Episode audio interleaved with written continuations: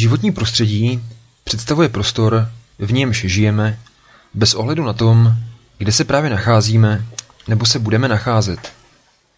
Je potřeba si uvědomit, že příroda člověka doprovází již od samého počátku lidstva na Zemi. Vzhledem k této skutečnosti by si lidé měli povšimnout, že nejsou jejími stvořiteli, ale že jsou pouze její součástí, bez níž se příroda dokáže obejít a chovat se tak k ní s určitou dávkou respektu.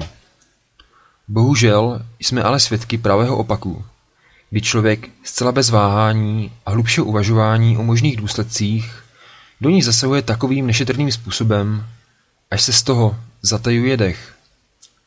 Nesmíme se potom čemu divit, když jí po nějaké době dojde trpělivost a bez předchozího varování je nám schopna předvést i svoji odvrácenou tvář.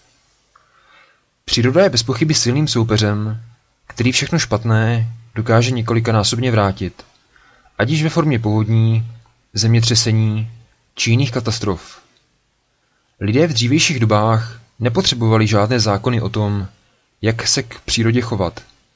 Sami si uvědomovali svoje postavení, ze kterého pramenil jejich soulad se vším, čím jsou obklopeni. Dnešní doba se zcela odlišuje od dob předchozích. Je to jednak dáno vzestupem civilizace v technické oblasti, ale především stále neutuchající touhou pomoci. Příroda je vlastníkem obrovského množství surovin, které mohou uspokojit lidskou chamtivost, leč za jakou cenu. Dnes si lze jenom stěží představit, že bychom žili jako naši předkové. Nejde o to vrátit se v čase o stovky či tisíce let naspět. Základním principem by mělo být, aby příroda byla využívána takovým způsobem, který by umožňoval účinnou regeneraci. Takový způsob by jistě prospěl oběma stranám. V dnešní době velmi důležitou roli hraje právo životního prostředí, které představuje soubor pravidel, které stanovují meze a limity pro zasahování do přírody. Je třeba zdůraznit, že pouhé stanovení pravidel, jak se chovat, ještě neznamená, že se tak bude dít.